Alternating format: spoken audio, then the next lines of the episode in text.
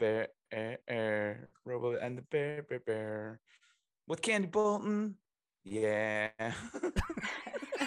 oh my god, I, I missed those intros. Yeah, welcome to uh, Robot and the Bear podcast. I'm Eric Nakamura. I'm Luke Chueh. I'm We're with Candie, Candie Bolton. Bolton. Welcome Uh, everybody. yes, we're um, we're, we, I think uh, we've we've kind of decided that like you know this is this is it. We're, this is is this going to be a, a Zoom thing?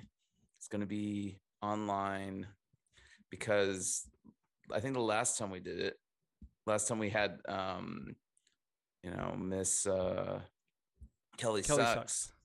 and it was just a, a technological catastrophe. It was just, it was mayhem, and we kind of I think we realized that like you know Zoom is the way to go, even though all three of us right now are in Los Angeles. Right. yeah. Um, Yes. Yeah. Yes. Because and the reason why we're all here in Los Angeles is because of Candie Bolton showing at a giant robot gallery. Yes. Congratulations on the show. It was amazing. Thank you. Yeah, thanks it for was- being there at the opening. it was it was a very different show from um I think what most people you know I, I, it feels like you've been building up this you know developing this new kind of sexy girl um style for a couple of years now hmm you know I think it started with Animal Crossing. yeah wow uh, yeah I, I i was there during in the concept during the conception of it um Yeah. and because you know it's it's I, I was looking at the show and i thought to myself you know when eric set this show up he, eric must have like because it was um with mr leo uh frontini Yeah. Yeah. Mhm. I did, and um, and you know, you see the work that he's showing. You know, it's it's beautiful. Um, his um half of the show is also beautiful and very painterly. Like, and then you think about like older Candie Bolton, uh, Andy, older Candie Bolton stuff, and it would have segued into each other. You know, like pretty fluidly because there was that very high detailed um surrealistic kind of you know aspect to um your older work but then like it was just like sexy girls and then surrealism you know Yeah. I think I used to I- do I- more from- of like pop surrealist style for sure. but you know and from my i i understand there was supposed to be a third artist that could have worked as a segue but it didn't i guess it didn't work out Yeah, or fourth even. But then uh, I think it was. I can't. I, I think what happened. I remember what happened was Leo was making a lot of work, and then I think Candie was. I remember you said you were pretty like you were hustling too. So I was like, okay, Mhm. let's just drop anybody else, and uh, which I didn't have anybody else booked yet anyway, but I was going to, and I thought, Mhm. oh, I think this two can just handle it, and it's even better that way. I'm Mhm. happier this way. I don't know if you are, but I was happier this way. So I was kind of into the idea of just having two people and having them kind of different, and that's okay. I mean, different enough, but both painting, and there's still similarities actually, you know. But in terms of maybe the ideas, some of the concepts, but I overall, I just think it's it's better this way. Two people too similar would just be really maybe that'd be worse, you know. Right. Yeah, yeah. Like having a um two artists with two you know distinct voices, you know, definitely makes it more interesting. I, I guess this is it's just it's just still an interesting show regardless. And you know, Leo does do a lot of feminine characters. So, you know, but um how how was it for you? You also you, you also sh- showcased some uh of the toys that um that you've created.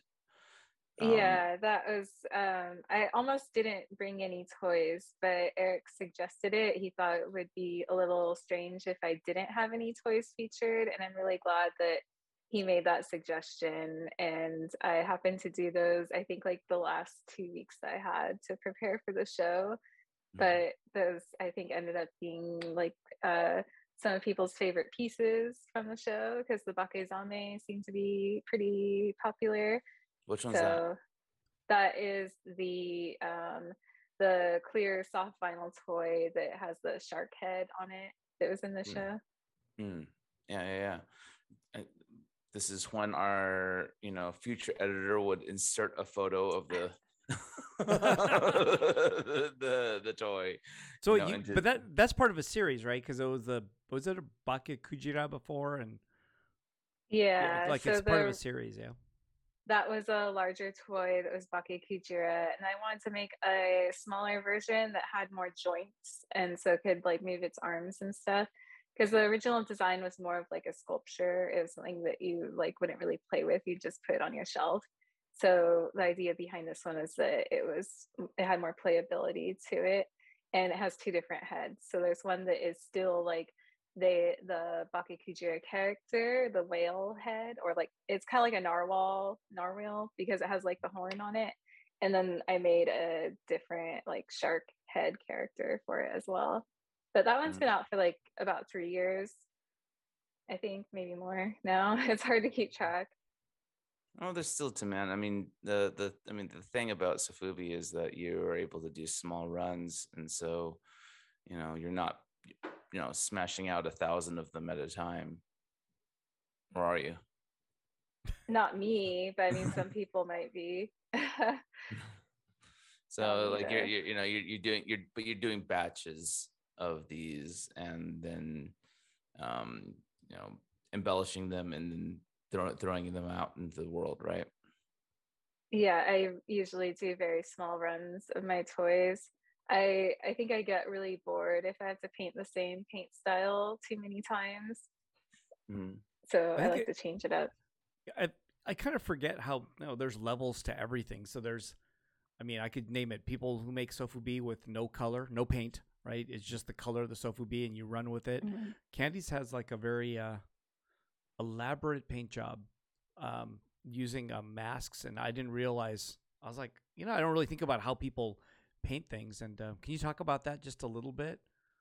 I know there's like uh, masks, and I didn't even know how those worked until you explained it once, and I was like, oh my gosh, so neat. Yeah, I started playing with the idea of using masking tape and um, you can just use like a normal like thing of tape and like wrap it around which is better with like if it's a very smooth design without much detail like a robot or something then you can like actually put just tape around it and then it's like now there's a line that goes through the paint. Um, but i've been using big plain sticker sheets. They're like tamiya masking sheets.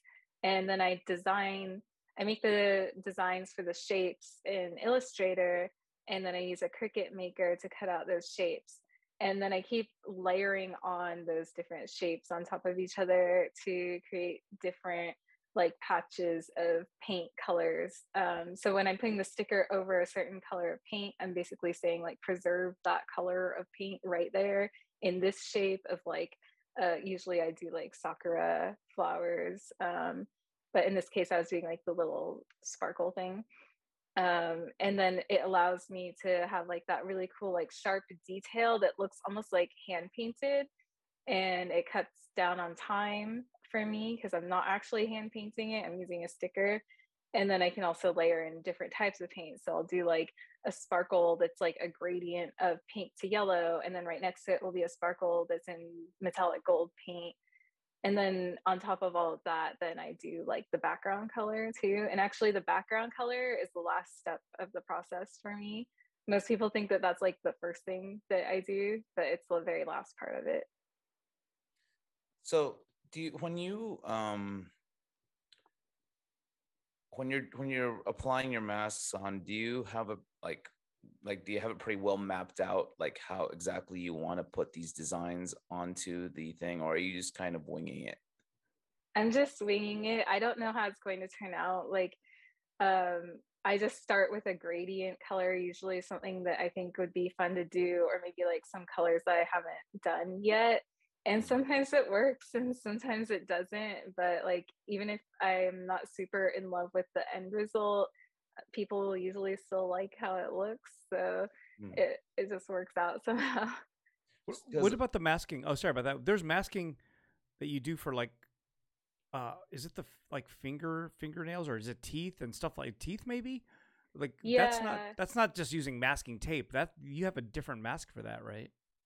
Yeah, so those um, are usually when the factory is painting my toys, and then they have what are called like metal paint masks, and that is actually like a manufactured paint mask for the toy. So that when you place that metal mask over it, like it only leaves like just the teeth exposed. So then you can just like hit it with an airbrush and then it paints like just the teeth. How do you do that? Like, is that something you have to ask for, or is that just a, is that just really Well, complicated? Because you can't do I've that on your own, right? You have to you have to get that made at a different factory, maybe. I've seen some people kind of make their own, I think using like different types of clay and stuff. You can kind of just like form it over the toy and do that and then find a way to like pull it off in one piece. Um, Oh or maybe you have to like, you know, like put it together or something. But that is not very durable. And obviously, if it's a metal one, then it's like going to last you ideally forever but they are like really thin pieces of metal so over time like if you drop it you know it could get bent and then it might not like fit perfectly around whatever like curvature of the toy um, so you have to be you still have to be like pretty gentle with them but those metal paint masks you have to get manufactured usually in um, japan or china um, i usually just work through whatever factory I'm having the toy produced at. They will help me find like the person who makes the paint masks and get that done for me. I just have to tell them like what parts I need them for, and then they'll get it done. But it's not cheap and it takes uh, it's not quick either to get those back. And then usually when you have those metal masks, you will want to keep it at the factory so that they can do factory painted runs for you. But if you want to use them yourself, then they'll like, you know, ship them back to you, or maybe you'll make like two sets of them. But you know, then it obviously gets pretty pricey. How much uh, on the average do like? I mean, I'm assuming that the the middle mask, because I don't recall seeing. I, uh, you were posting a lot of videos of work in progress things uh, for this last show, um, but I might have missed the video where I saw where you were employing these metal masks. Did you post one or?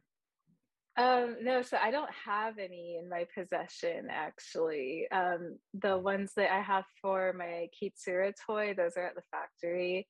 Mhm. And I was considering getting like a second set made for myself, but I Mhm. haven't gotten around to that yet. But I did get to, I got a chance to use some when I was at um, a friend's factory and he let me do like a painted run of his toy. So I got to try out Mhm. using those metal masks. And it's funny because they make those with the intention of uh, speeding up the process.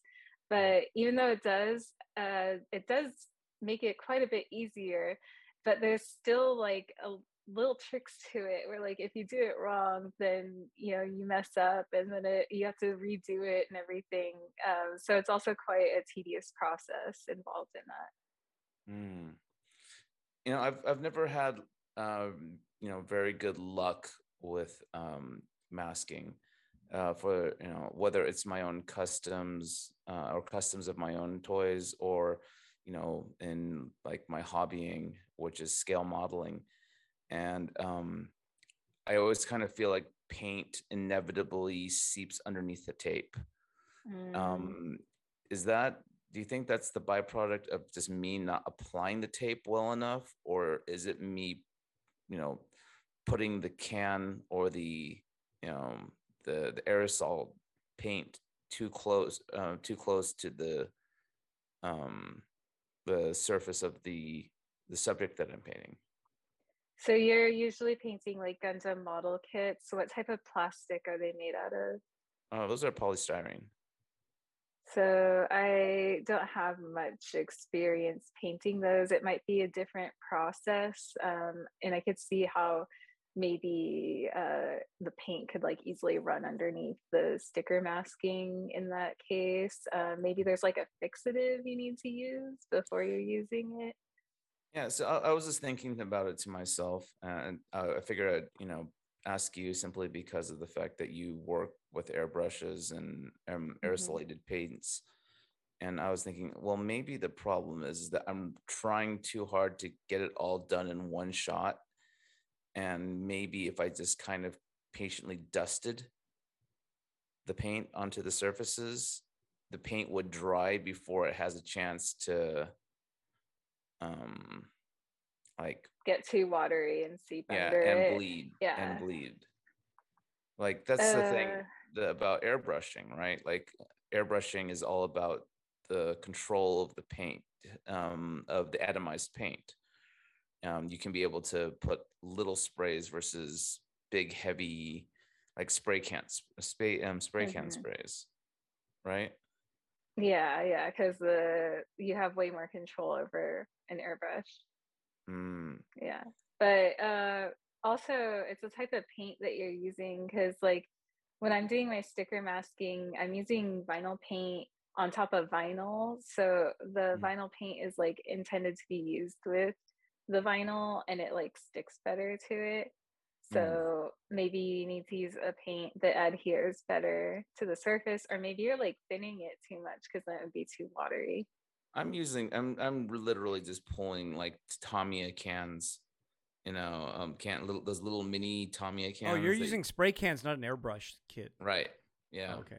yeah because Uh, i'm aerosol can. yeah i'm i'm i think about what it takes to like clean an airbrush and i get super discouraged Yeah, there was like a big learning curve with that for me because I remember the first time I had to like really get in there and like take it all apart because there was a clog in it.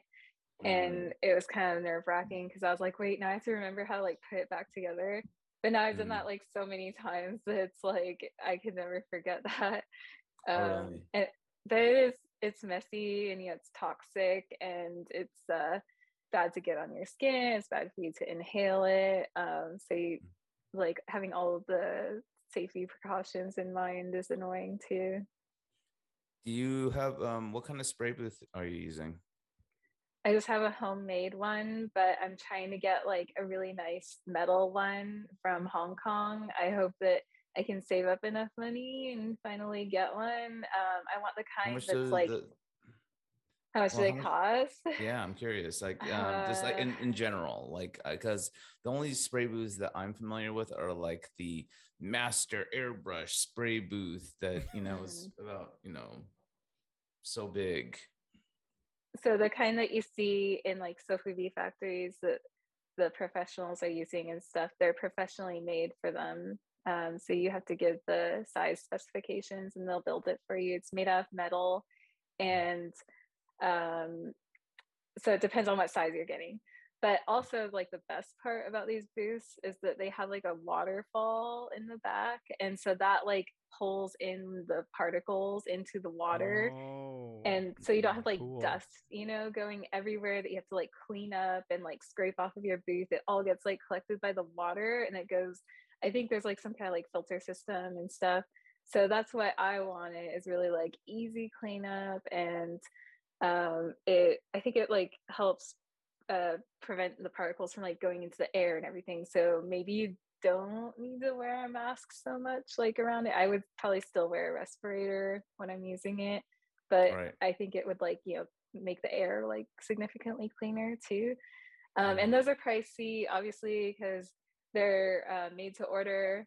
You specify the size and they make it for you. And then I think I'd be ordering it from Hong Kong. It need, they would need to like ship it to me. I mean, it's probably like, I'm guessing it's going to be around like 5,000 Oh wow. mm, wow. but it's something That's that like I really want and I I would use it, you know, I like all the time. Sure. Sure. Absolutely. Wow. I, I, I, I never knew that kind of thing existed. Um, Yeah, that sounds cool. That's the way to go. It seems like you you should have all that stuff though, because uh, I mean, I know there's people that paint with airbrush and they paint sofubi here, but I don't know. It just seems like um, the people that do it. I mean, there there's not tons that I know of. It just seems like most people I know still they they make the toy. It's already painted. they're not doing that much custom work to it. And I, every time I hear about the custom work, it's always somebody overseas or it's Mark Nagata or somebody like that. But I don't hear about it too much. So it just seems like, I don't know, awesome. You should have that stuff. You know, if you can get it, you should get it. If anybody should have it, it should be you. So Yes. yeah, Make it happen, Candie Bolton. yeah, Candie Bolton. Yeah, I- I'm trying. we're, we're rooting for you. Okay. Yeah, well, like the pandemic made things difficult too because of like supply chain issues and then making like shipping more expensive and not being able to get things shipped like from certain com- so from certain countries in particular. So it just made everything a bit harder. But I hope that I can get one like maybe this year, maybe next year. I don't know.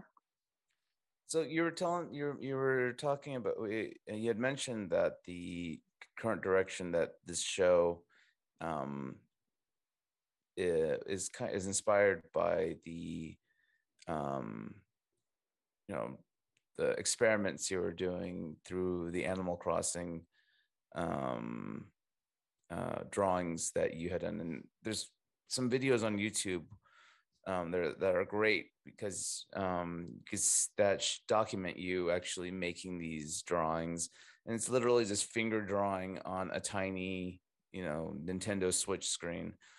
Um, like, was this a, a, super conscious decision to kind of switch dire- uh, to switch things up, to switch directions um, with what you wanted to do with your art? Well, it it just happened on Animal Crossing because I thought it was funny. like it, I really had fun.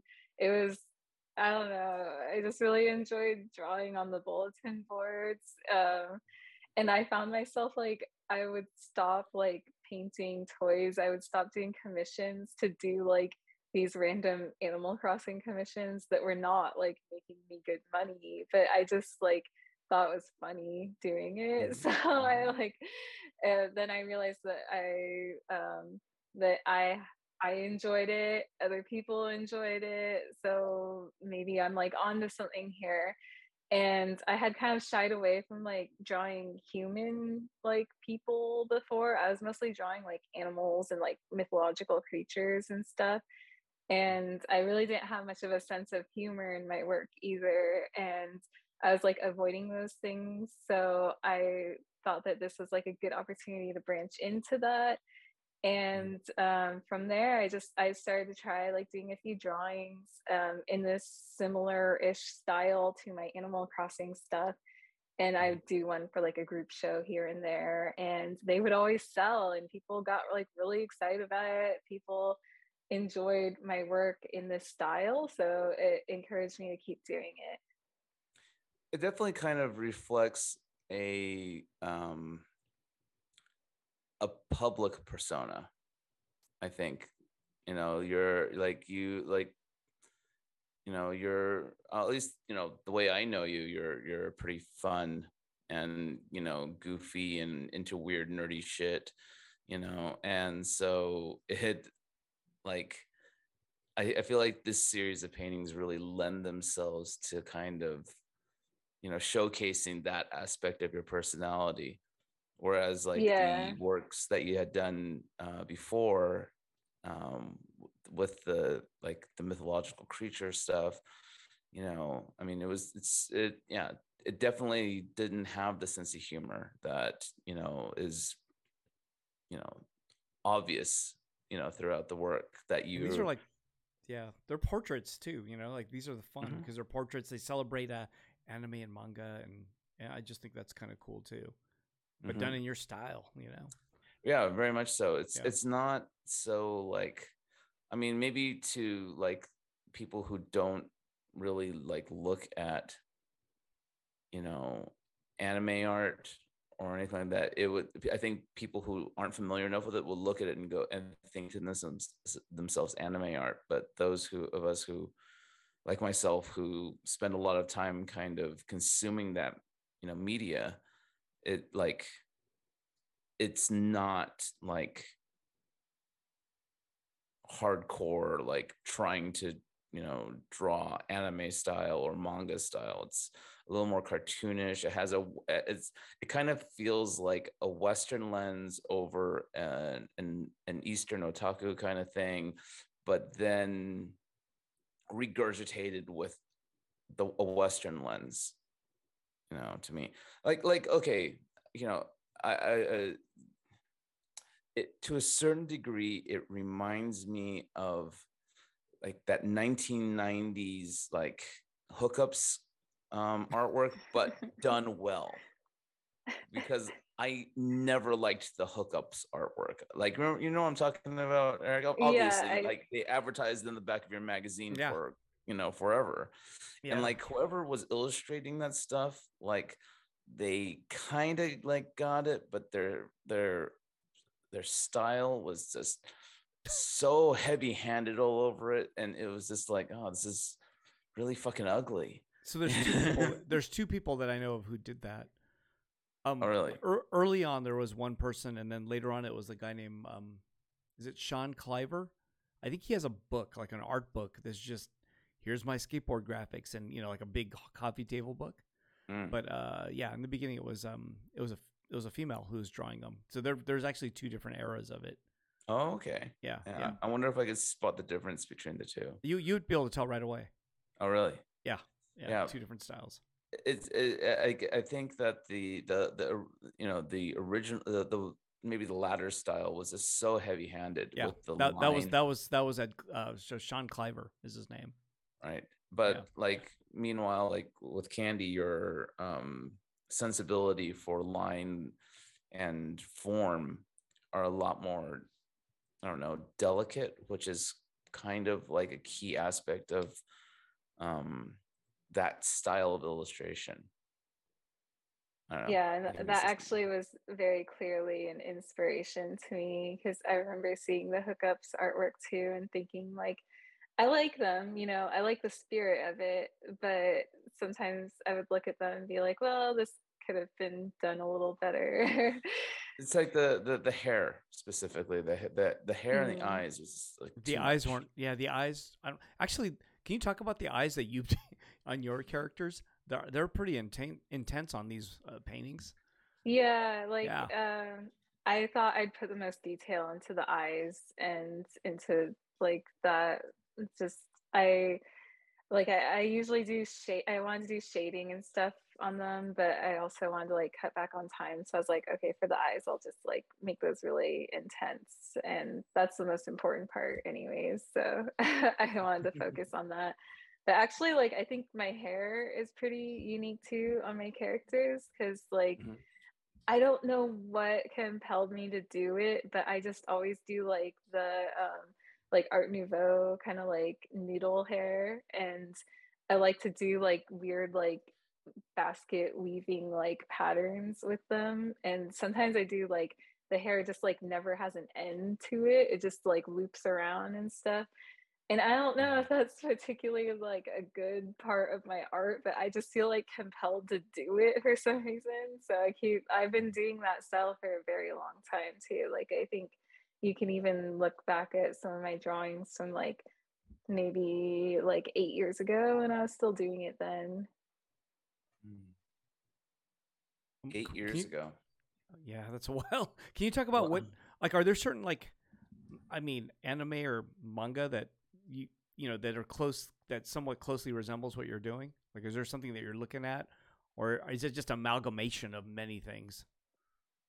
I think it's an amalgamation, but maybe like the the anime that I grew up with. And I remember in particular that there seemed to be uh, like when they would do really illustrative versions of the anime characters, um, then th- they had a tendency to do the Art Nouveau style hair. Sometimes, like Record of Lodoss War would do that, and maybe more of like the um, shojo manga creators would do it too. Would, would that be for like the covers or just like the first few pages? 'Cause sometimes they have that, right? Or it's a little more detailed, and all of a sudden it breaks into really simple one color. yeah, like the covers or just the art books or something. Like I think Clamp might have kind of done it that too. Mhm, Clamp was an influence for me. Like all Um, the triple X holic stuff, right? Yeah, and I never really super liked their art style, like the way that they drew anatomy, but I there were definitely parts of their aesthetics that I liked. Mm.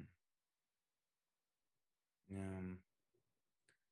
I can never like I can never really remember any of the uh um the, like the name of the artists. The the names were just always too complicated and like um we were, we were talking uh, um on Sunday and I'm like, "Oh, this reminds me of this that one guy who did this thing." And you're like, "Oh, you mean so and so." And I'm like, Yoshitaka Amano. yeah, and I'm like, "Oh, okay. Cool." I, mean, I guess I mean that guy. Um yeah, but I did like a whole speech about him for my Asian art studies class in college. Oh, wow. yeah, so I'm kind of I'm yeah, I've always been obsessed with his art. Wow. But wasn't a lot a lot of that stuff was done with watercolor too, if I uh, if I recall. You know, any thoughts Yeah. on experimenting with uh mediums like that? It's kind of it's a tougher medium because you have to learn to kind of just let go, like accept the mistakes. Yeah, I don't like using watercolors or like even using paper because it's too fragile. So Mm. I mean, I would consider it actually like watercolors is one of the first things that I use. My aunt is a really talented watercolor artist, and so she taught me how to use it when I was like, I don't know, like five or six or something. And I remember Mm. experimenting with it then and doing like the salt grain stuff and Wow. all of that. Um, so I have used it, but I really don't like how that it's like you just have to commit to it and commit to your mistakes. And once you make that mistake, there's no going back. That that's I like having more control, I guess. Even like with these paintings I did for the show, I did all of the the sketch digitally and uh, even worked out the colors digitally on my iPad Mm. using Procreate and I did all of that preparation work before moving on to Canvas because that's how like control obsessed I got about it, I guess. Like I didn't want to make any mistakes or like, you know, and lose time because it was kind of like nerve wracking, like preparing everything for this. Oh yeah. No, it's it's definitely nerve wracking. Um It's one of those things that like I just I have to I'll get better with over time, but this is one of the first shows that I did where I was painting a lot of I did a lot of paintings for one show because usually I just do one piece, you know. So this is the Mhm. first time that I did multiple paintings and first time using canvas.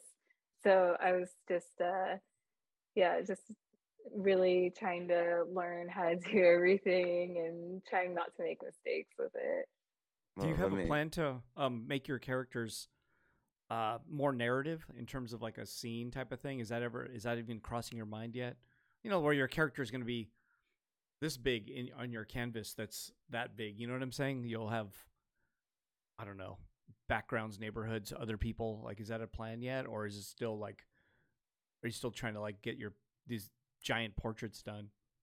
That would be really cool. Um, I guess, yeah, once I get comfortable with drawing people, then it's like, well, then draw multiple people. And then also after that, then draw backgrounds, you know? And um, I think that's a really cool idea. And I'd like to do that eventually. Like, I think that I'd probably um, like take pictures while I'm in Japan of like konbini and stuff, and then use those like as a reference for a background. Like, that kind of stuff sounds fun. Well, I oh, thought and I guess about like Oh, uh, doing stuff like based on memes. Like there's this uh, old computer store in Japan that's now closed down, but it was called Microsoft Bimbos. And I thought that was hilarious. There's like a whole documentary about that store because it's like a ridiculous pun. And I thought it'd be funny to do like the Microsoft bimbos of like girls that are dressed up like that work at that store. I wish I could have done that for this show, but Wow. like I'm not good enough at drawing. See, that would involve like drawing multiple characters and a background. So maybe someday. Yeah, I, I can't get used to doing backgrounds. It just seems like so much work. Well, I take a lot of inspiration from manga artists, and I've learned that a lot of their backgrounds are just done with photographs, and they take the photograph and like alter it. So I thought I could do something similar, you know, just take a photograph and then alter it to be like just the black and white line art, you know, and then um, maybe like add whatever colors I want to it, adds like some airbrushing details to it, and then you're done. Right, right, right. Yeah, no, um, well, I I think I, I, I I've like I remember like watching like a couple documentaries uh, uh, on that, and I think that they, there's also like resource books that manga artists use of like you know draw with, with like line drawings of environments, so you can use it as a um a, as a uh, reference point um, to help with vanishing points, perspectives, and stuff like that too. Um, but you know, I'm uh, yeah, that would be amazing. I'd love to see that. Bimbos would be great. You make that happen, Candie Bolton. Should I explain the pun more because it's like Sure. bimbos. Also in Japanese, bimbo means that you you don't have much money. So it's funny because it's like a discount um, computer store. It's like an, There- an extra layer of the pun. I had no idea. I'm glad that you Yeah. explained it. I just knew the Western pun, not bimbo? The, um, Yeah. yeah. I used to not. I used to get that confused because uh, when I was a kid, I've heard it, and I was like, I was like, oh, a bimbo, like you know, because I, they're singing in Japanese, and I'm like, that sounds like bimbo, and uh, yeah, it just basically like not homeless, I guess exactly, but yeah, pretty poor. Yeah, I heard it's like a derogatory term. Like it's not a nice word. I've, I've heard people say it about themselves, you know, like I'm, I was like a bimbo kind of a Mm. thing, but they're saying it in Japanese, but they're kind of making fun of themselves, you know, like I look like a bimbo type of thing. And I was like, ah, Mhm. you're a bimbo. All right. But then, uh, no, they were just, they were just kind of broke or haggard that day or something like that. So, yeah. I think it would be interesting since you live in Sacramento to use references of your actual like you know hometown No, To- and and but like try and treat it with like the um aesthetic that you you know enjoy. And then like you know in, in a weird way like romanticizing but kind of also making fun of the um um you know where you really are it's kind of like oh so much sad just like embracing who I am and where I'm from. But like I, Absol- I, I mean, I live in Sacramento, but I feel like it doesn't necessarily like represent me. I don't know. I don't like have a fondness to it, but like, you know, I Man, love but going you to you Japan you visited the bay area a lot growing up right just a little bit. yeah so i mean like even even using like you know references uh, reference images from like san francisco um you know like you know it, the, it would be It sounds funny to- terrible. It sounds terrible. Terrible idea. Yeah. Yeah. Oh, I- just because, put it this way, Candie told me that, well, you went to Japan six times in 2019 or something like that. And uh, why would you paint the streets of San Francisco as your background when you could paint Tokyo as your background? because Yeah. the contrast would be interesting the contrast of this kind of like humdrum you know environment you know but then also doing some of the japanese stuff in contrast to it but like dropping these character these kind of character designs over it or interacting with it like would be you know you know i don't i, I would i would think it was compelling Luke, that'd be a great idea for your next your next series. I'm oh i've been i, I i've been do backgrounds. I've been doing I've been taking photos of like, you know, my area in downtown Los Angeles, you know, specifically because I think that uh I you know, incorporating like, you know, like my living environment into my work, you know, would be very telling um, and then you know dropping like a tiny little you know bear somewhere in the uh, you know Eh, you know in these you know it's about like living in Los Angeles for me because you know I'm just like a small speck in like you know the sprawl that is you know Southern California. And you know I think that kind of contrast is always in, is is always interesting.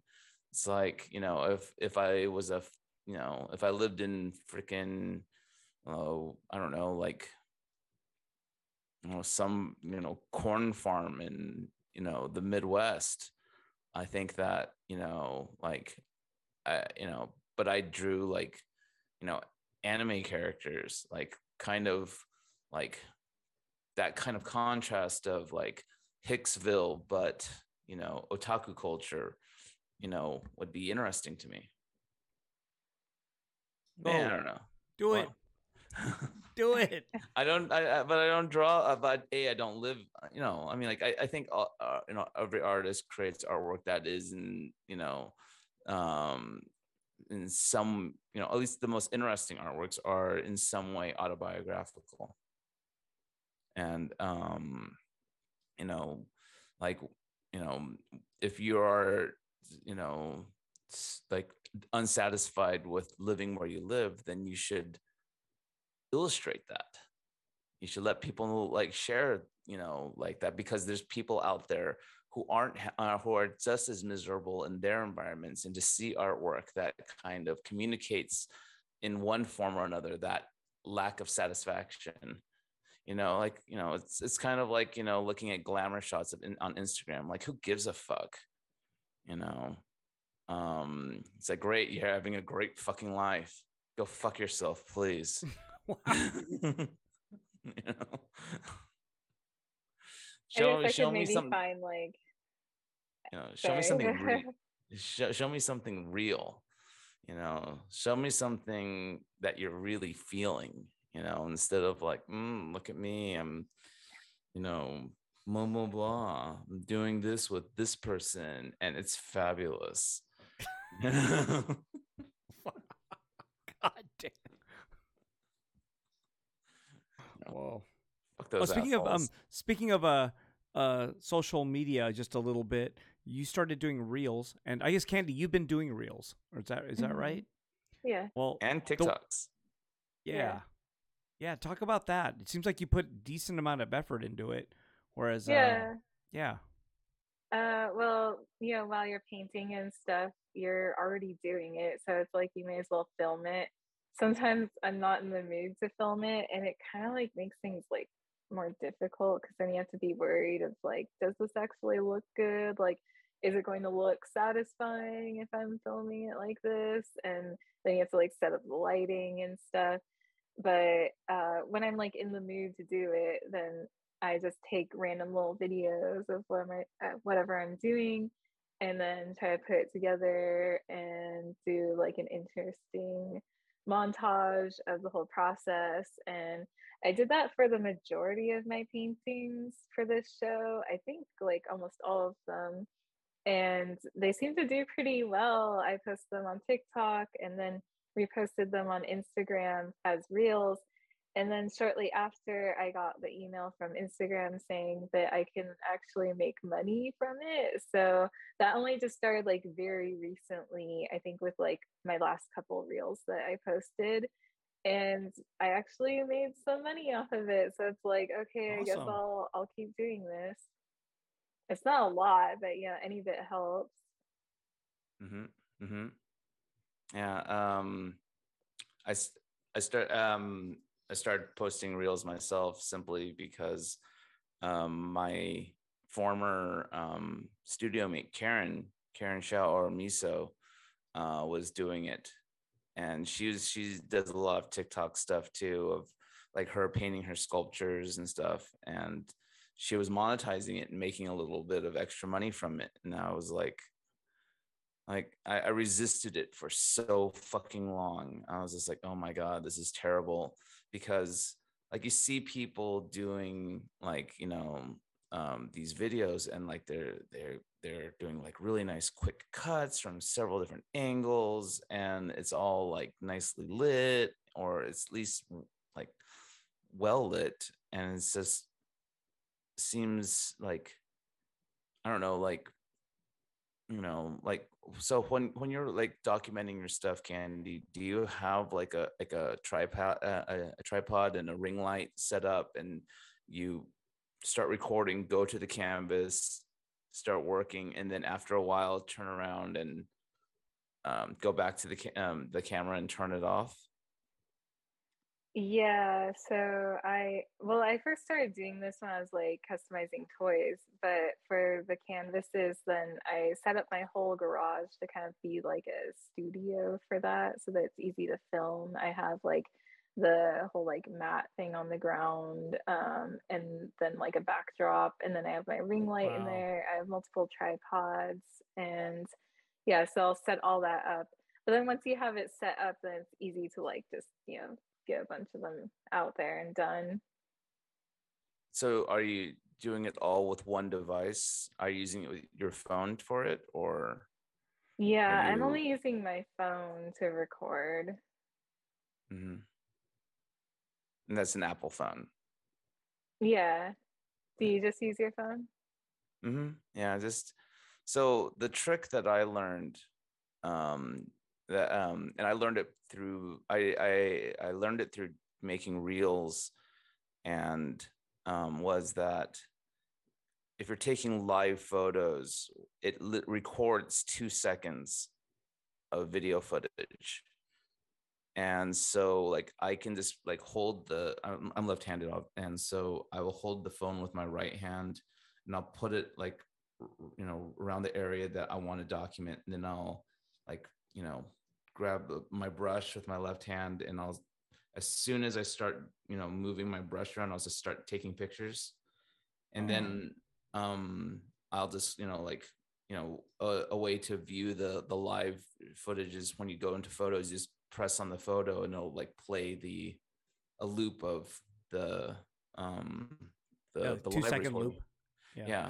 And then um it was easy in Instagram because I could just drop them immediately right after taking them into the the the story and um you know a bunch of 2 second you know clips adds up after a while. But um then I was like having weird issues where it's like it would just like re- register as a photograph rather than as a 2 second video clip and I found out that oh you can just open up like you know one of the option bu- buttons and it'll and save that live photo as a two second Video. video. Yeah. And then it's like to start like just dropping a whole bunch of them in there, and apparently two seconds is plenty um, to kind of convey the amount of inf- uh, the information that you you know want to convey, because you know we're all like Just- and your video ends up being like 10 seconds, right? Or something. Yeah. So, Yeah, yeah, and not even then- that long.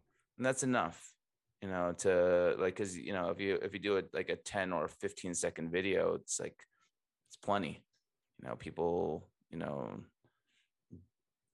like you know you could you could essentially force people to sit through the entire thing and then before they swipe to the next one.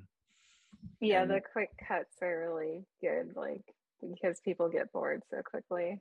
yeah yeah exactly. Uh, there's some like do you like i spend a lot of time now um like at least especially like before the the before i go to bed just kind of thumbing through tiktok videos and if it doesn't catch me in the first five seconds i'm next you know and Mhm.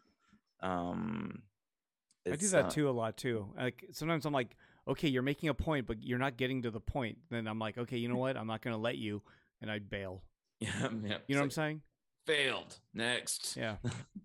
so Yeah. and um you know the monetization aspect of it was is definitely reinforces me wanting to make more um so yeah that's uh i, You I could like uh, you could set up a tripod and just like film the whole thing, or like do a time lapse. Have you thought of doing that?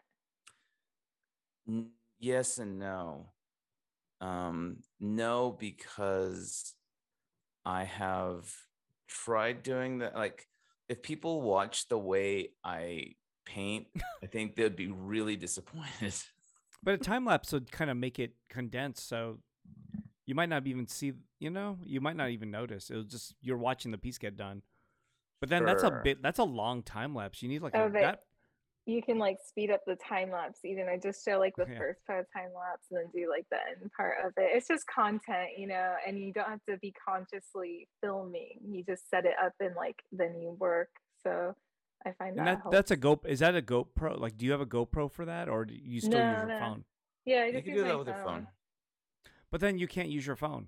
Like if you, you know, yeah but your you're painting you're working That's true. Okay. yeah it forces you to like focus on the work Oh, I see. I get it. See, Luke's Okay. like, no, no, no. Luke's like, no, no, no, no. uh, no, that's actually a great idea. That's a great idea because I kind of like the reason why I'm apprehensive of doing it is because it would like be two thirds of the video would be me just hunched over staring at my phone. but you can't do that if your phone's recording Right. So maybe like that can help me like you know, well I'm, you know, I don't know. We'll see. We'll see. I I, I have the setup. I I have uh, like, you know, I've invested in ring lights and all kinds of tripods and stuff like that. So, you know, maybe that'll like maybe I'll I'll try making that next.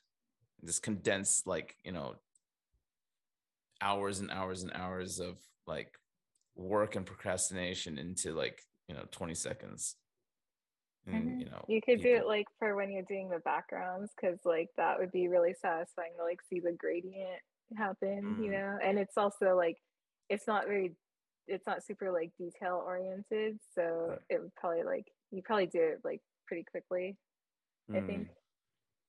Yeah. I did I did a time lapse live painting once um when i was in singapore a couple years ago. And um you know i've, I've revisited it because i like have it pinned in my um my instagram. And i'm like oh came out pretty good. That's pretty cool you know? But um yeah yeah. I'll think about that. Good good idea Candie Bolton. Anyways so like what what else have you got coming up uh Candie Uh, well, as soon as I get back, I need to work on stuff for a show at Black Pearls Gallery that's in Japan. I forgot. I, I think it's in Tokyo. I forgot where specifically, but um, it's uh, they sent me a bunch of their toy to paint. The toy's called Happy, but it's like H A P Y. It's Mm. a very trendy toy right now, and I painted that same toy um, I think around like April last year, and I Mm. did. Um, it looks like kind of like a Cupid doll, but then it has like oni horns, and I painted it with like sakura flowers, but kind of in the way that it looks like it has like a tattoo bodysuit. And those Oh, are like really popular, and Mhm. people keep reposting them, even like. like the, I think there's a few collectors that just like keep taking photos of them and posting them, and I so I get to like repost them in my stories every now and then. Um, and then I even heard from the gallery, they said that one of them was stolen from them at the Oh, wow. gallery. So they want me to paint another one to like replace the one that was stolen.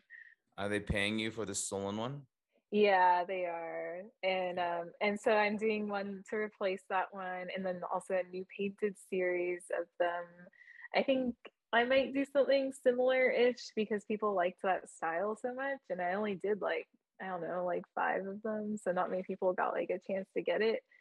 And they also want me to send over some of my own toy, um, some of my own toys, um, and uh, a, a painting too. And Cool. the theme of this show is like, oh gosh, um, wasn't recycling, but I forgot something similar to that. And I don't know how I can really work with the theme, but I'm gonna think about it. I have to actually start on it like really soon. Like I should be doing sketches of it like while I'm here, or at least be thinking about it. but you're relaxing you need you need, need de- uh, to decompress Yeah.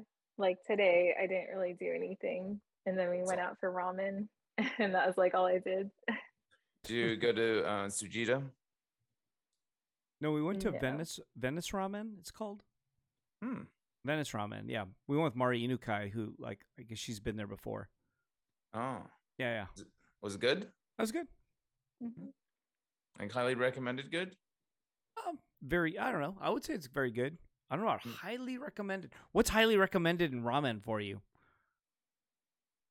Like, oh, you gotta fucking try this place. It's fucking boom. No, no, no. I mean, where, where, where would that be for you? Like, where would you tell? I, I only Well, could. obviously. I, can would only think of. I can only think of Tokyo like ramen places. I actually in, in Japan, but I can't think of anything in America except maybe Tsujita for the. You know, Tsukemen. Yeah, I would that's it. recommend. Ju- I would Yeah. recommend Tsujita. Um, Yeah. I've I've had people recommend Silver Lake Ramen for me. Uh, to me, haven't tried it yet. Um, let me think. Ramen's. Yeah. It's it's a that's. It's so hard. It is. It is. Yeah. Like even like, uh, but I also like the annex, the Tsujita annex, which you don't like. Yeah, I don't like it. Yeah. and um, I would recommend that one just because, you know, it's a style of ramen that is Mm. kind of you really can't find much of, you know, Super fatty, super fatty, right? Like it's super oily fatty. Yeah, yeah. yeah. Candie, how's ramen in um, Sacramento? Or Sacramento? I'm saying it wrong. There's no there's no tea don't T need in to it. talk about that. Um, are there any Japanese ramen chains that are here that you know of? Like, do they have Afuri? They do have an Afuri in um, uh, East uh, downtown LA. Yeah. So there, there's an Afuri ramen, but you like Afuri, and which which Afuri do you like? Uh, like which one in Japan? Oh, I don't know. There's one in um Silicon Valley. I just know that it's a chain in Japan, so I'm interested in trying it here too. Okay, so I I went and I'm disappointed. I love Afuri Uh. ramen. I love Afuri ramen. I've been eating at those for ten years in Japan. That's like my Mhm. you know place I like, and uh no here no Hmm. no. What about are there at? some other chains that are like? I don't I don't I don't I don't recommend that one at all. Uh, in my Ah. opinion, yeah, I But was very where's it- but- disappointed. It's in the arts it at? district. Arts district somewhere. There's there's an Afuri ramen there. Oh, okay. Yeah, there's one in the arts district. There's another one that's a chain that uh I forgot the name, and it's a huge chain in Japan. People love it there. There's one in Orange County, and I forgot the name of it. Um, it's and um, I heard that place sucks. so, Oh, no. uh, so from what I understand, the Afuri Ramen here in Los Angeles, evidently, is um the similar experience to the Afuri Ramen. There's one in Portland, and uh, and there's one in Silicon Valley. And I hear that okay, those three are similar, but they're to me they were nothing like what I had in Japan.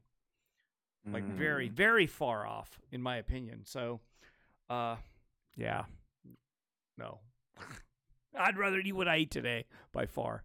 Mm. Yeah, yeah. But ma- do you think he just had an off day though? I mean, like uh, people are allowed to have off days. No, No. no. I, that, that's that. That was their best, man, and that's it. no, I'm serious. I've eaten Afuri ramen so many times in Japan, and it's this one was just way far off, in my opinion. Mm. Yeah, and also like you notice in America, the temperature of ramen is uh, uh, not hot. Like they don't make hot ramen like they Right. do in Japan. I don't. Did you notice that, Candie? In Yeah. In, general, the heat it's it's not hot. Yeah, I, I'd say the same thing about uh like Xiaolongbao out here. Like you go to Din Tai Fung and you you know eat the the soup dumplings. Um, what when they were originally at the original Arcadia location, uh, they were hot. It's hot as fuck. Yeah, yeah. Like, yeah, like burn Yeah. the fucking your entire fucking mouth hot. it's just like and, eating a hot, uh, it's like eating a piping hot pizza, right? It'll burn your everything, and Yeah, it- yeah, it's just like that. it's a del- Awesome. del- uh, it's a delicious burn, you know. But the thing is, is uh, well, you but you have like- to you bite the hole and you let it cool off for a second, right? That's sort of Yeah, part of it. Now you can Yeah. just swallow the whole thing. Yeah, right, right, right when they serve it to you. And I think it's because too many people were getting burnt. Too many people getting burnt. I'm Mm. going, They're afraid of "Oh, getting sued. I'm uh, I'm getting burnt. I'm going to sue you guys. You I, is that, I wonder if that's why the ramen in America generally is not hot enough. It's like that everywhere. It's sort of like I'm like, oh, it's not that hot. Even the ramen we ate today could have. I thought it should have been hotter. But, you know, that's always what I run into everywhere. right. Yeah. I think maybe I wonder if you can like ask them like I Make want sure the hot. ramen's hot. Yeah. You know, there, there. Did you have you seen the new Kids in the Hall uh, on Amazon? no, I've never seen the old Kids in the Hall either. Actually, What? Wait, what? What? What? I never watched it. I know what it is. I never watched it. Oh, Eric, so much disappointment. Kids in the Hall is okay. the best.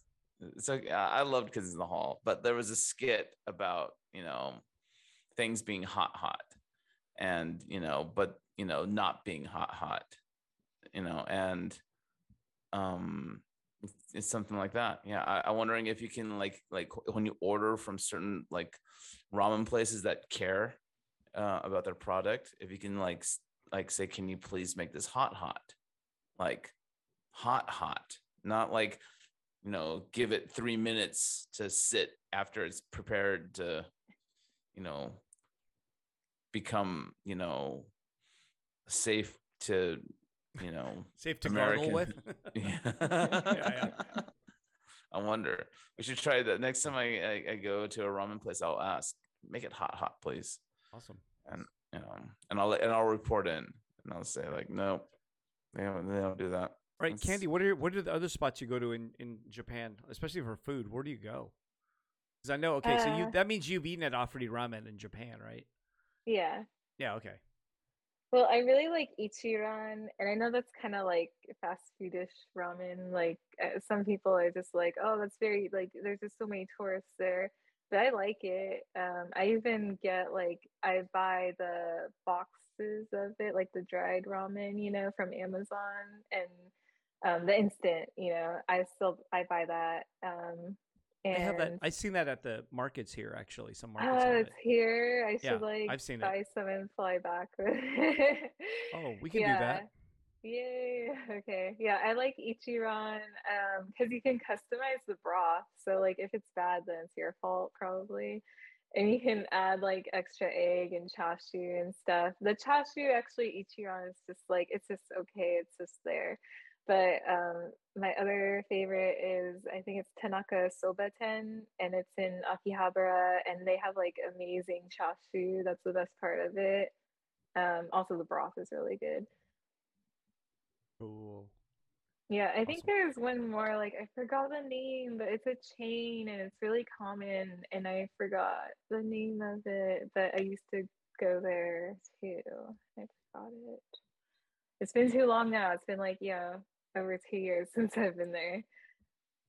There's a um. Did you did you eat at Rokurinsha? Do you ever try that? No. Is that the, is that a, that's a chain also? But they have tsukemen, and then they um they actually have one at Haneda Airport. So if Ah, you're if you're leaving Haneda like from Haneda Airport, they actually have one there, so you can actually get that, and it's tsukemen. So it it's it's kind of like how I figured out that Tsujita is pretty legit because it's sort of similar. You know, like mm, like at first I thought, oh, Tsujita's kind of like some really Americanized fake thing. I, I had no idea. And then I had Rokurinsha, and I was like, oh, there's a similarity in flavor. So then I realized, oh, Tsujita's pretty legit. So yeah, very cool. Where are they? Oh, there's a Tsujita close by. Rokurinsha though is all over the. I think there's a bunch in Tokyo. They don't have any of Oh, those here. There's none. But that's that's Mm. like kind of like I think the the standard a, hi- a high standard for um tsukemen in Japan. Unlike the place you mentioned, Luke. Daikoku. Where they I use the said, same well, ramen Oh, broth. yeah, yeah, Yeah, they well- just they just deconstruct the ramen. Yeah, it's just deconstructed ramen. It's like you know soup on the side, um, ramen. Sad. It's yeah. You know So can one, you one, do? one, one thing we could have done uh, or did is uh, if we did this podcast would have been interesting after seeing the Murakami show, which we're gonna see what in a couple days, Mhm. or possibly. But yeah, then because we haven't seen it, but I'm kind of wondering what you what we could talk about that. But I was like, oh yeah, we didn't see it yet. We should put. We should do a, like an Instagram live. Um, Oh yeah. uh, while we're there, you know, and Sure. just like broadcast ourselves, um, um, on the our on the robot and the bear, uh, live from live from the Broad bathroom. Robot and the bear. robot and the bear. you know. I'm just kidding. It's just it's just the bear right now, but we'll get the robot on soon. Yeah, no, it will, um, yeah, we should. Well, that's that's one of the things that I had been meaning to do with um with the Instagram was to do more like live stuff. Um, you know, when we're especially like yeah, your openings and stuff, and um, you know, talk to people, and you know, Are you gonna do that? Put people on the spot. Hey, what do you think? You know, like that. yeah, yeah, yeah. Basically, you know, just to like make them feel really uncomfortable. But you know, um, but you know, I, I, I, I eventually, I, I, it's it's tough. It's it, it, like social media is is so hard. I'm, um, you know, because it, because it's literally like a, a, a job in itself. Sure. How often do you post, Candie? Uh, well, when it's really bad, I only post like once every two weeks. I think it's like particularly hard for artists because we're we tend to be introverts and it's really hard to want to be like look at what i'm doing. Isn't it so cool? and like doing self promotion it's really hard because i just get in a mood where i feel like everything that i'm doing looks terrible and i don't want to show it to anyone and i'm just like unmotivated like to even like just barely work on my artwork and then to also like you know take a good picture of it and post it and to show it to people like sometimes that's too much for me. So uh, i really struggle with it. Like i try to at least post like once a week or something if not more like especially when i'm doing an event or promoting something or like you know doing like selling stuff online. Like right now actually i um, minted some of my first nft that released um, this saturday to celebrate the opening of the eternal ephemera show.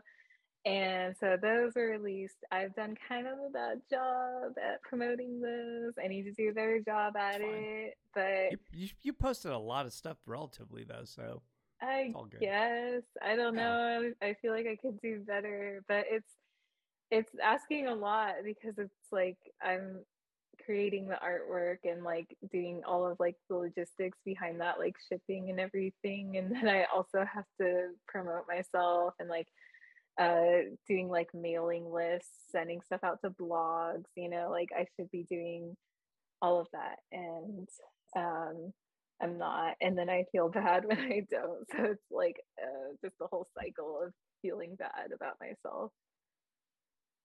And Mm. that's what I struggle with like constantly. Oh, tell, tell me it's about actually the like NFT. torture. Tell- Uh, tell- the NFT. so I have um, six one of ones that I released that are the paintings that were at the show, minus the nurse girl, um, because that one was finished very last minute. Um, and I think I have three sold already, so there's only four left. But um, it's not just the NFT, you get physical rewards, there's utility to them. So I'm just kind of feeling out if people are interested in buying my NFTs in general. So anyone who buys my one of one NFTs will automatically get every NFT that I release from here on out for free. And they will also get Wow. a print of the artwork that they uh you know that is the NFT that they purchased, that it's that image.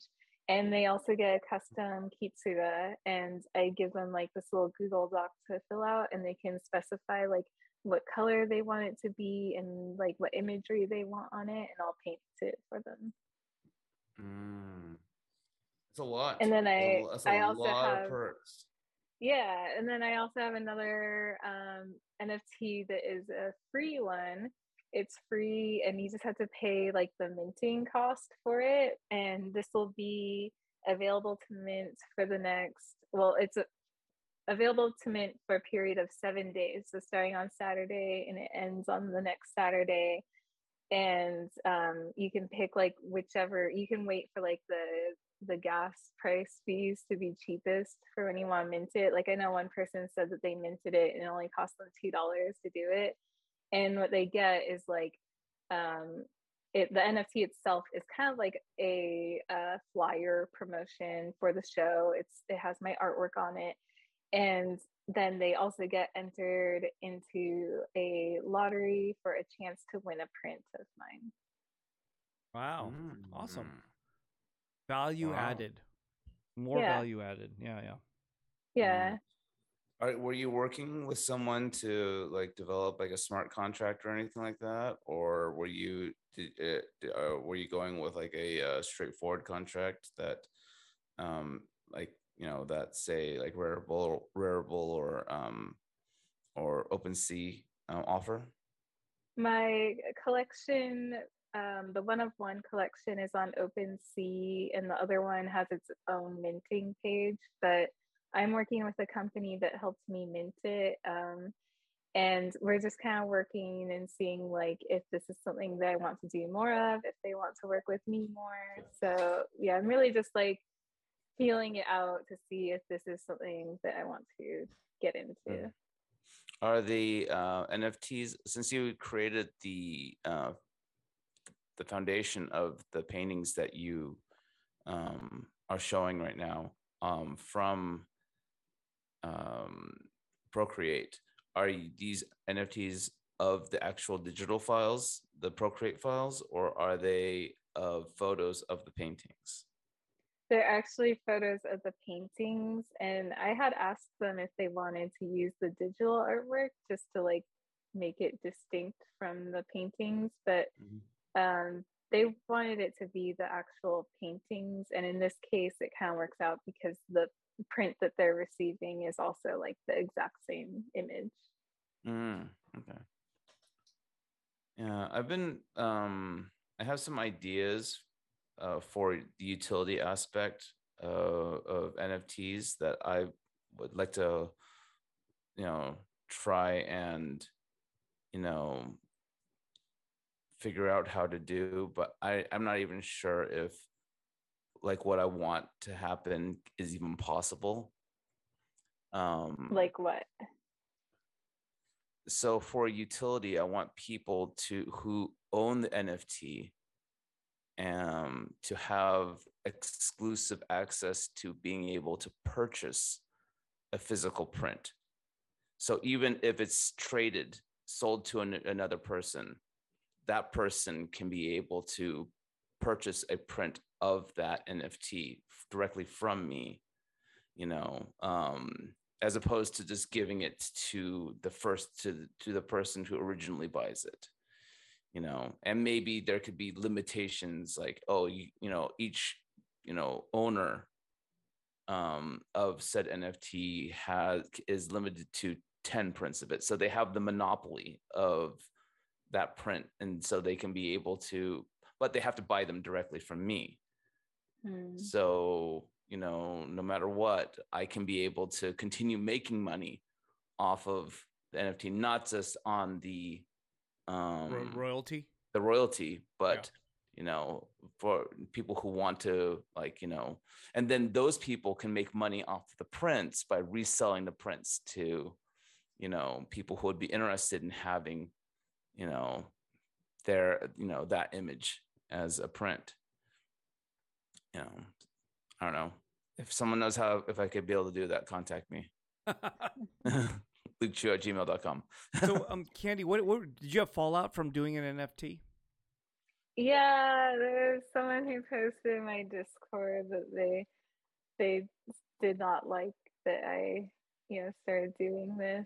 Um, and I think I lost some followers on Instagram as well. I haven't even like very like directly posted about it. I haven't been very heavy handed about the advertising of it on Instagram because I'm aware that that space looks upon it very negatively. So I've mostly been promoting it like on Twitter and on my Discord and um yeah but it's it's still a controversial thing and i think there's a lot of mis- misinformation out there and people are trying to demonize it so there's a lot of uh negativity around it yeah depending on like what space you're like talking about it in and what platform what kind of um, misinformation do you think is being spread amongst uh, your fan base um, about NFTs? Well, I don't know if it's my fan base in particular, but just the NFT space in general. But I know that a big talking point is about how much uh, like energy they use And I think that it's fair to criticize the energy use of NFTs, but I think that um, the numbers that they throw out there are very exaggerated. And in most cases, they're talking about the blockchain as a whole and not just NFTs. So if you're criticizing the energy use of the blockchain, then you should also be like, you should also be criticizing like cryptocurrency along with the NFTs. And also, in general, though, like if you're going to split hairs about, like, well, this is bad for the environment because it uses electricity, then it's like, well, a lot of things use electricity. like, you know, you're, mm-hmm. I'm sure like everyone's using a bunch of electricity right now. And actually, like, even just posting a tweet, posting something on Instagram, that all has its cost as well. So if you're against energy use, like uh, Twitter uses a lot of energy, Facebook uses a lot of energy, you know, everything has its cost. And so you have to like pick your battles, I think. I wonder why it got that way though. It's just so weird. You know, like I, I just, think it's just, it's just like so the, the only negative thing that they could find about it. So people jumped on it. But yeah, it's funny it's... because like I saw an artist that was um, getting some heat for it, and they're like, "Why?" Like people are being negative about and commenting and saying like, "Why would you do this? Why can't you just release a print instead?" And it's funny because like uh, a print is like ink on paper, paper that was a tree, and then you package the print and you like put it in a cardboard box and then you ship it it goes on a truck you know, it burns fossil fuels and then it goes on a plane and then it gets on another truck and then it gets delivered to you. So it's like which and and then you frame it more using energy. more wood. You frame it using more wood. Yeah. yeah. So and it's like if you break it down though, like uh consumerism sucks and always has a downside. So it's like that's the bottom line, you know, an NFT is more just consumerism capitalism and yeah buying goods and selling goods and there will always be a negative side to that. Oh yeah. No, well um, said well said. For sure uh people you know if you don't want to like something they'll, uh, they'll they'll always find a reason not to like it um so I I I don't I haven't heard I've had a couple of the NFT releases, but I've never really heard too much. Um, they're scared of you. I don't know. they just probably know that you're gonna say "fuck you," I don't give a fuck, or you're gonna, you know, like I think your response might be like your response might be something like that. I think they're they can already picture your face going, I don't care. Fuck you. I don't care. You know. I I think they might try to say something to Candie because maybe they'll think, oh, she's gonna get upset. Perfect. I'll say it, you know, or I'll make her upset. But Luke, I think you have the D D G A F thing going on. So what's that? Don't give a fuck. Oh. You know? well, like I mean, I'm saying like I have a feeling it's like, what you're gonna say something bad about Luke, and you're just gonna look at it and go, "Well, too bad, delete." You know, I'm I'm I'm gonna unfollow you first. Um, I, I I just picture these the way you would handle it would be like that. You know, I'm gonna go to Kazunori and I'm gonna go to Kazunori and eat some hand rolls. Thank you. Bye. You know, like. yeah, it's like I'm gonna take that ETH. I'm gonna freaking like you know sit on it and hope that it actually makes money. Yeah, there we go. And of course it won't. But anyways, guys, I I do have to yeah. I, um get back to work. But um yeah, let's uh let's try and do a, uh an a um what you want call it a an Instagram live. Instagram live at the Murakami show. At the Murakami show. It'll yeah. be fun. All right. You know, we we'll, we'll we'll talk about how we feel about it and maybe I'll won't say some nice things. It'll be it'll be funny. oh no. That's awesome. you know, I I I would only critique because of how much I love. You know, it's if if I didn't really give a shit about it, then you know I don't have anything to say. It's not even worth talking. Anyways, guys. Cool. All right. Um, uh, it's good. To, uh, when was the last time we did one of these? About a That one- yeah, a year ago. I don't know. Oh my it that long gosh, it's been. The, I, I don't know if it, I don't know if it's been that long. A little less than like that. like but when, I'm trying to think of when the Kelly Sucks show was. yeah, maybe it was uh, less than a year ago. Okay, Yeah. so that was last year. Kelly Sucks was last year. Yeah. Oh my gosh. Well, congratulations, Candie Bolton. You br- you you brought us back from from the dead. You're welcome. All righty, guys. Okay. Thanks for tuning in. Um, Oh, and do people follow both of your Instagrams? Should people do that? They can. What's the, what's the second one? Everyone knows the first one, right? It's just Candie Bolton. yeah, it's just my name, Candie Bolton, and then I have a personal account, but I like it's not private or anything. Thing anyone can follow me on there, and I don't even remember what it is. It's like Candie B like underscore on Instagram. Yeah, mm, And where do they find you on OpenSea? Just Candie think- Bolton. Yeah. I think if they just search my name, but if they want, they can go to my Twitter, and it has all the information there. Yeah, they'll And your Twitter there on my is? Twitter. Candie Bolton. Uh, I mean, if you search Candie Bolton, you'll find it. I think it might be like Candie underscore Bolton. okay. Because Luke got the Candie Bolton with no underscore, but don't tell her. Yes, I grabbed that one. I'm like, someday she's gonna want this. Uh, thanks a lot. That's like how I own at uh, at Giant Robot. But oh, I th- we don't even have the Twitter for that.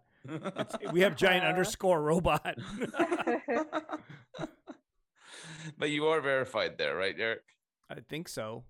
The person who has giant robot, we actually met them before, and they wouldn't give it to us. So Dicks. Yeah, but I mean, we I met them in like long, long, long ago. But yeah, oh well, I wonder if they're using it. probably badly. Anyway, okay, badly. Anyways, our cool. cool. Have a good have a good Alrighty, evening. We'll see you soon. Yes. Okay. You guys have a good night. Thank you. And thanks for tuning in. See you later.